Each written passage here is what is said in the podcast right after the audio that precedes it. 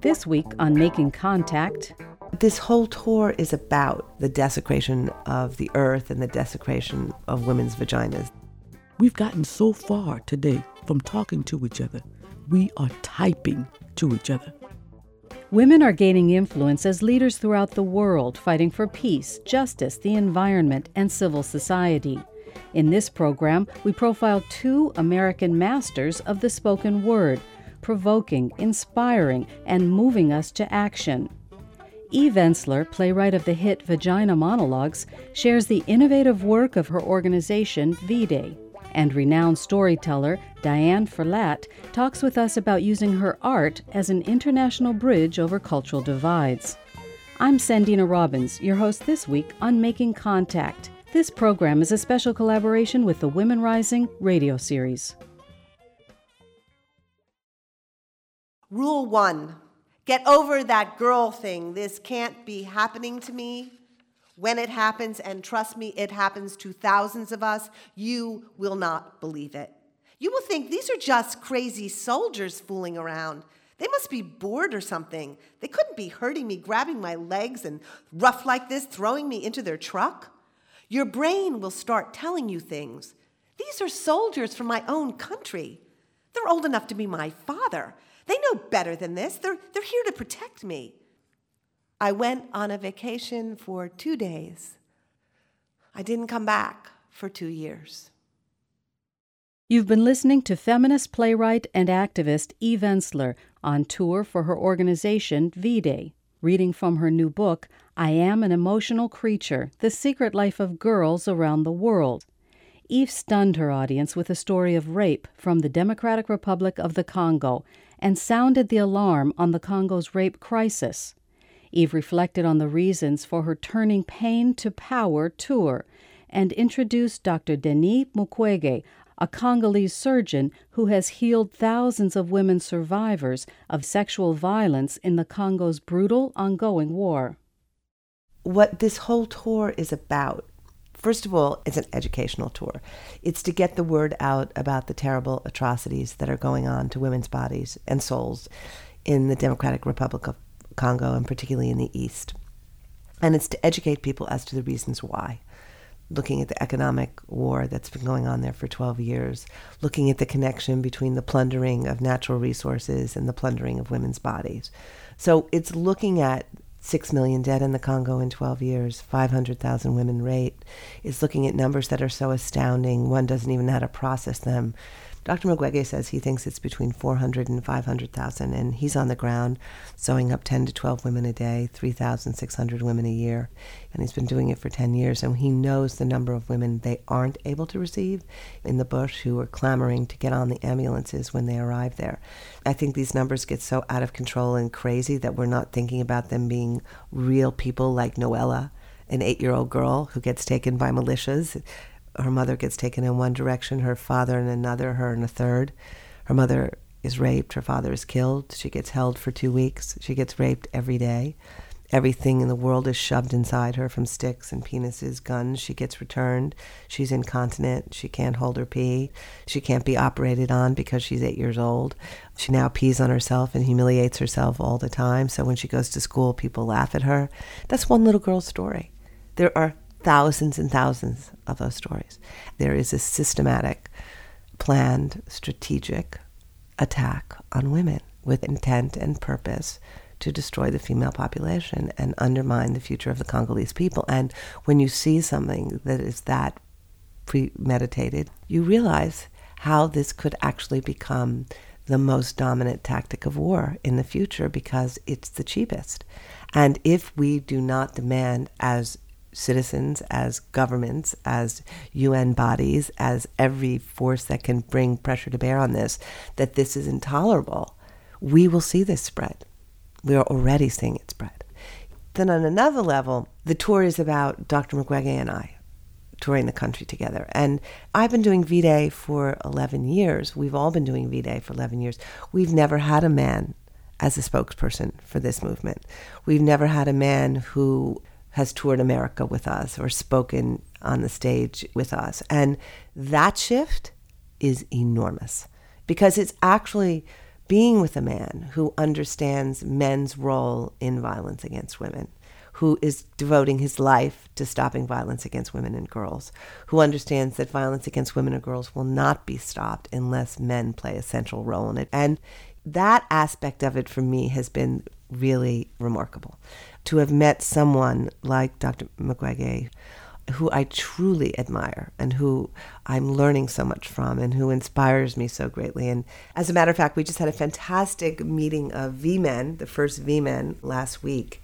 And 35 incredible men flew in from all over America.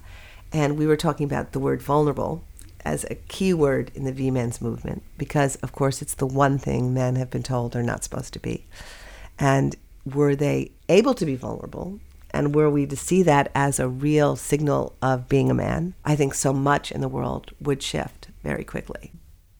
And then it's looking at that within a context of a larger movement, V-Day, which is a worldwide movement to end violence against women. V-Day came about because when I started doing the vagina monologues everywhere I went, so many women would line up to tell me their stories. And at first I thought, oh, great, we're going to hear wonderful stories of orgasms and sexual delight and satisfaction. And no, what women were lining up to tell me was how they'd been beaten or raped or battered. And after a few months of this, I said, I'm going to do something about violence because I had always known there was violence against women. I'm a survivor of violence. I had no idea of the epidemic proportions. I had no idea of femicide. So in 98, I got a group of women friends together, a really great radical women friends, and we just said, We have this play. How could we use this play to stop violence against women? And we came up with the idea of V Day, which was Vagina Day, Violence Against Women's Day, Valentine's Day, Victory Over Violence, all good words.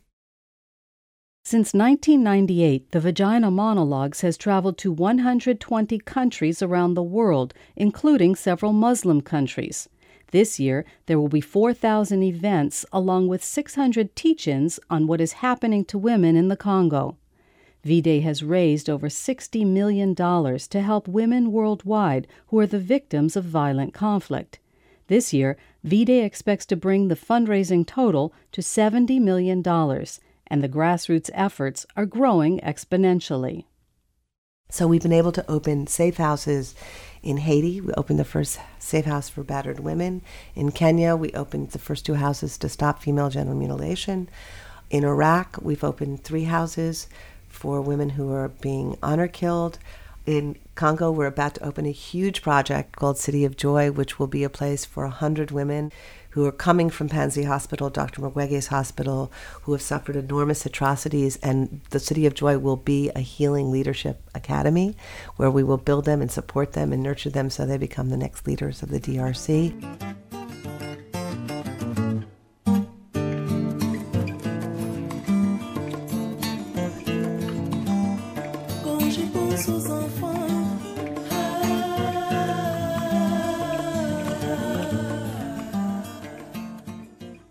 Eve Ensler's response to the violence in her own family drove her to become a powerful voice for the rights of women and children throughout the world. She believes in the power of words, of language, the proverbial power of the pen to defeat the sword.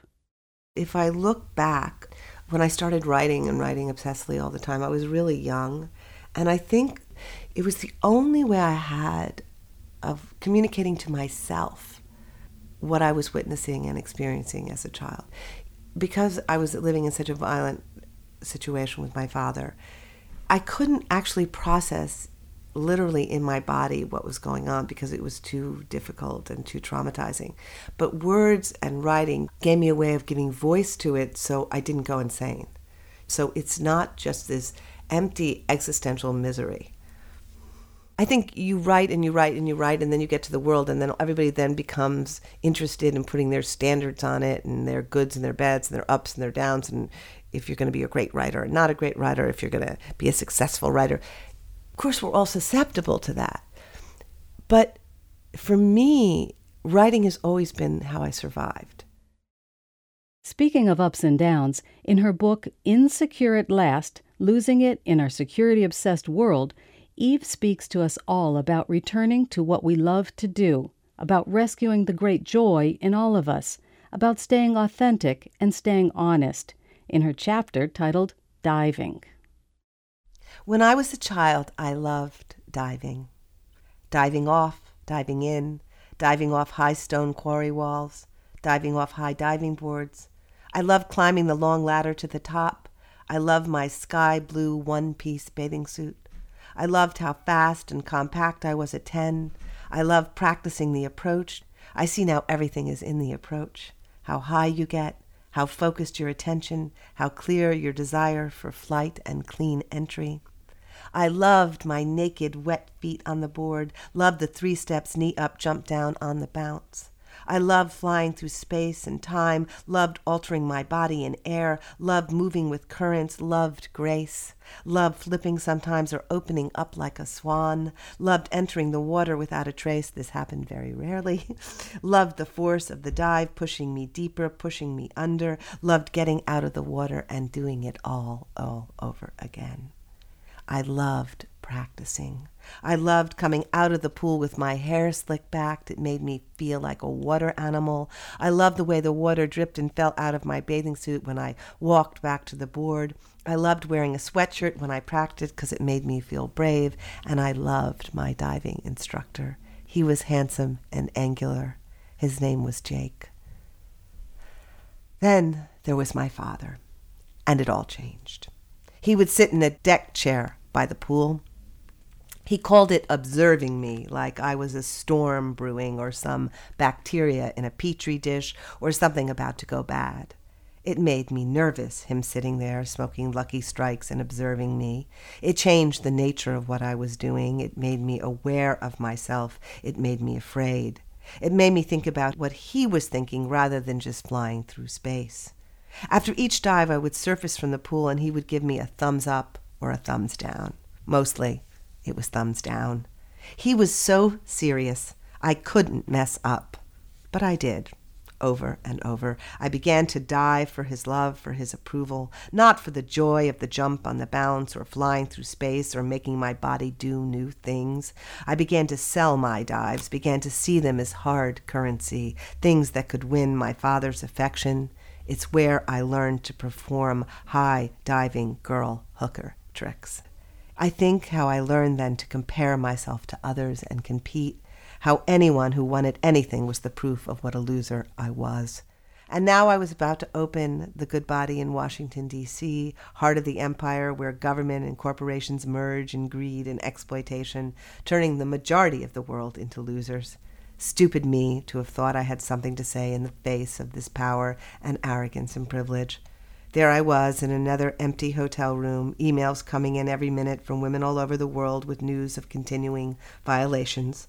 I was back on the diving board, rushing my dive, not concentrating, not focused on what I love, looking out another millionth time for his, for the world's thumbs up, never amounting to anything, never, never being anyone.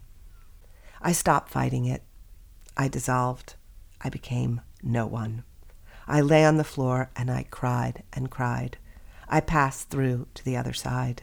Then I passed out. I slept like I have never slept. I slept as if I'd died. The next day, my eyes swollen, I went for a walk in the Capitol. I was so tired and fragile, but there was this lightness, this sweetness in me. I remembered it from long ago. I heard this gentle voice say, You are done. You already dove for him. You can live your life now. Go on.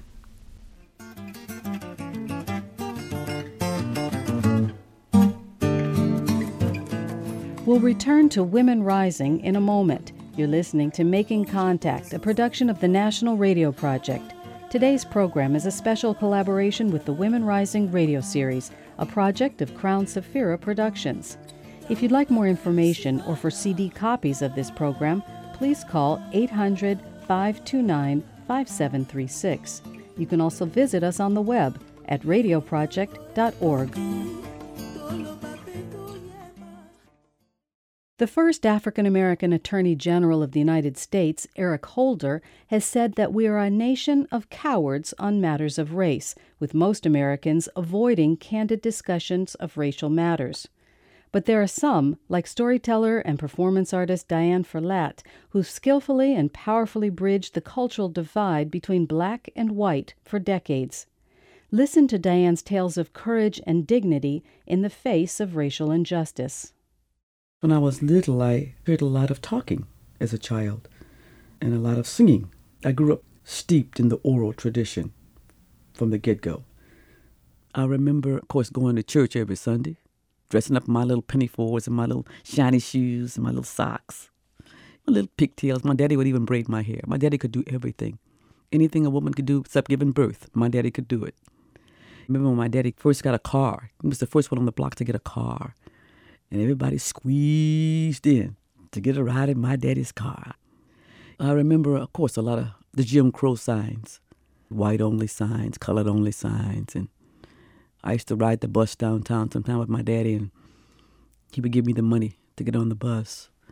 I would get on the bus with my little cute self. and I was cute. And I'd drop the money in, and but I had to get off the bus and I'd walk along the side of the bus to get on in the back of the bus. I went to all black school. I didn't go to school with white children back then.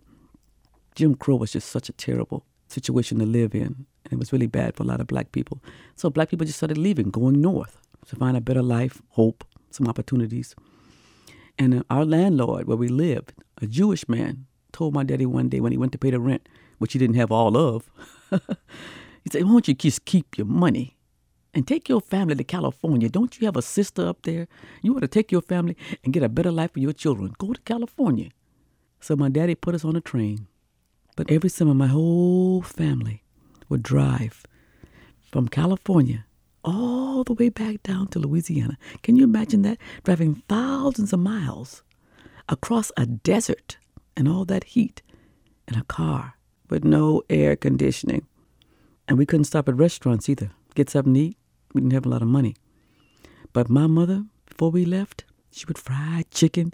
We made sandwiches. We had cookies. We had grapes. We had apples. We had light bread. We had drinks. I mean, the car was stacked up with food. We were on our way to Louisiana. But before we even left and drove out of California, the food was gone. But you know how kids are. Then the argument started. Who ate all the cookies? Well, who ate all the grapes? And my brother tried to blame me. She ate the chips. And my daddy said, Quiet back there. You kids always eating. But my brother got so hungry, he could spot a restaurant a thousand miles away. He'd say, Daddy, can we stop, Daddy? Can we stop and eat? And my daddy would say, Next town, boy. Next town. We got to the next town. Hey, Daddy, there's a place. Can we stop? Can we stop, Daddy? Next town, boy. We can't keep stopping. We'll never get to Louisiana. Well, I don't know what happened. My daddy must have got hungry himself. He finally stopped. I jumped out of the car, ran to the front door of that restaurant, opened the screen door. I was just about to go in, and my daddy said, Get away from that door, girl. Get away from that door. Can't you read that sign? I said, What sign? And it was a sign outside the restaurant that said white only. Black people weren't allowed to go in. I was 10 years old when that happened. And I got very angry. What do you mean we can't go in? I'm hungry. I was so angry. I picked up a rock and I was going to chunk it at that sign. And my daddy said, Put that rock down. Don't you pay no attention to that sign. We're going to get something to eat. It's going to be all right. It's going to be all right. Don't you worry about that. Now put the rock down. Put the rock down, girl. I threw the rock down, and my daddy took me by the hand. And my mama, my brother's right behind us, and my daddy, he led us on the side of that building all the way to the back of the building. It was like 98 degrees outside. And he began to talk faster and faster and faster, like he's upset, and it made me a little nervous. But when my daddy walked through the back door of that restaurant, he had a big smile on his face. He said, Good morning. How's everybody doing this morning? But I looked around. We had to eat in the kitchen. You thought it was hot outside. You try eating in that hot, hot, hot kitchen. Because all the fans were up front in the restaurant. for the white customers. But we sat down at one of those two wooden tables in that kitchen. And I never will forget what happened next. There was a tall, tall, brown skinned woman, my color skin. She was standing behind the stove. She was the cook. And there was a window behind her that went to the restaurant. And the waitress would call all these orders to her through that window. She would say, Eggs over easy, bacon crisp, biscuits. And the cook looked over at me and she saw my lip was poked out and my daddy was trying to calm me down. And the cook said, Biscuits not ready yet. Then the cook looked over at me and she said, Don't you worry, baby. I'm going to feed y'all first. So, who got the first biscuits that day? We did. But as a little girl, as a little girl, I learned a lot about prejudice. As a little girl, I learned a lot about how people can hate you and they don't even know you. But I also learned how some people handle it. Because even though my daddy was just as angry as me inside, he wasn't going to let prejudice spoil his day or his meal. All through those years, those Jim Crow years, he was always Mr. Happy. Everybody liked my daddy, who took time to get to know him. You have to get to know people first. My daddy was just like he liked his eggs, sunny side up. He was always able to keep on the sunny side of life, because there is the other side. that was my daddy.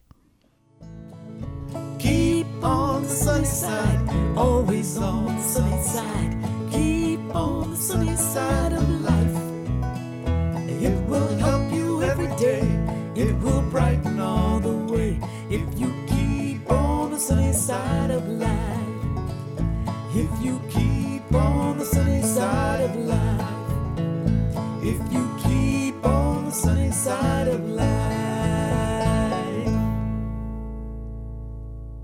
Diane Ferlatte has traveled throughout the world from Austria to New Zealand to Senegal and beyond as a storytelling ambassador from the United States.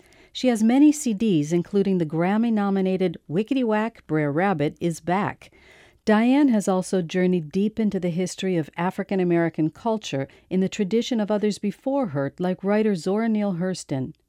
Diane's one woman show, Sapelo, based on research in the Georgia Sea Islands, toured nationwide and was hailed as a cultural blockbuster. Listening to Diane, you'd think she was born spinning a tale, but not so. Her calling as a storyteller caught her by surprise. I never thought I'd be doing this in a million years. And I grew up in an oral tradition because that's the way things were. But I never thought about storytelling. I never even heard the word storytelling. People just talked about things that mattered, family things. And so this tradition didn't even come back to me until I adopted my son Joey, who was a little over three and a half years old. He came to me with some stories. And one story was he was a TV addict. The foster mother put him in front of the TV all day. And so when he came to my house, we had a problem. I'm trying to read bedtime stories to my daughter, who I had first, and my new son. And my daughter was saying, Read the story, Mama, read the story. And my new son is saying, I want to watch TV. And I finally realized I was reading this book to a TV brain. How do you get a TV brain to listen? So all of that tradition I grew up in all of a sudden came into my mind. And I began to read the story like I was telling it. I began to use pauses, use my voice sound effects, changing my face and becoming the characters. And he was listening like it was live TV. And I thought, ha ha. and I told my stories at the church. And you never know who might be listening. Because when I finished, a lady came up to me and said, Excuse me, honey, um, you kind of good. Can you come to my school? I thought, Oh, no, no, no, honey. I'm just telling for the church. She said, Oh, my kids would just love you. You come to my school, we'll even pay you. Huh? I said, Where's your school? Man, I got some stories together, went to her school, and somebody else saw me. And it went on from there. The more I kept doing this, I would see kids with their mouths open, thirsty for a story, adults standing there listening with their mouths open. I said, There's something to this. The more I kept doing it, we've gotten so far today from talking to each other. We are typing to each other. We are texting each other. So I saw, hmm, maybe it might be a need for this. Because my daddy couldn't even believe this. He kept saying, They pay you to do this? he could not believe it. And here I am, 25 years later, still doing it. I think human beings are wired for stories, and human beings are wired in similar ways when it comes to feelings and emotion and needs. That's what makes the good connections between human beings. Yeah. I went to an all white community in the Sierras of California, and I was going to schools, just driving around to different communities. And I went to one school, and it's a small school, and the kids were listening to my stories. And after I finished, they came running up to me so excited. Man, you're so good. You're so, I like your stories. I said, You do? Oh, great. And one little boy stood out. He was about nine, blonde hair, blue eyes. And he came running up to me. Oh, man, you're the greatest storyteller I ever saw. You're so great. Man, how's it feel to be black? All in one breath. and so I rubbed my hand and I said, It feels great. And then he gave me this big, tight, tight, tight hug. And the teacher clapped her hands and made him line up to go for lunch in the cafeteria. So I'm gathering my things to leave and I walk around the line and I go out toward the front door. And this little kid who's standing in line, he doesn't care about his peers. He doesn't care who's around him or anything. He yells in a loud voice to me at the front door, When I grow up, I'm going to marry you. I go, Wow. Did that make a connection or what? And these kids hardly see anybody black at all. It's amazing. Wonder where he is now. He was cute.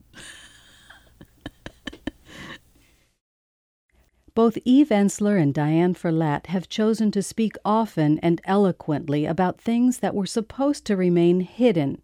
They speak to us, they entertain us, and they draw us into a revelation of the truth. In that way, they remind us of the power and authenticity of language. They help us to understand why revealing the truth is so important. And because they have found their own voices, they inspire us to find our voices. They also remind us that, as the saying goes, an enemy is someone whose story we haven't yet heard.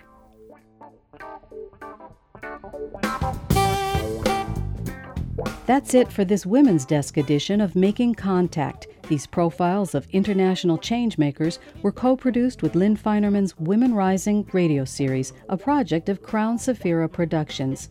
You can learn more about the work of these courageous women at radioproject.org. If you'd like to order a CD of this program, our toll free number is 800 529 5736. Additional audio courtesy of the World Affairs Council, the Global Philanthropy Forum, Eve Ensler, Thea Tess, Lokua Kanza, Diane Ferlatte, and Eric Pearson. Stephanie Welch is production engineer, Lisa Rudman, executive director, Peggy Law, founding director, senior producer Tina Rubio, associate director Con Fam, and I'm your host, Sandina Robbins.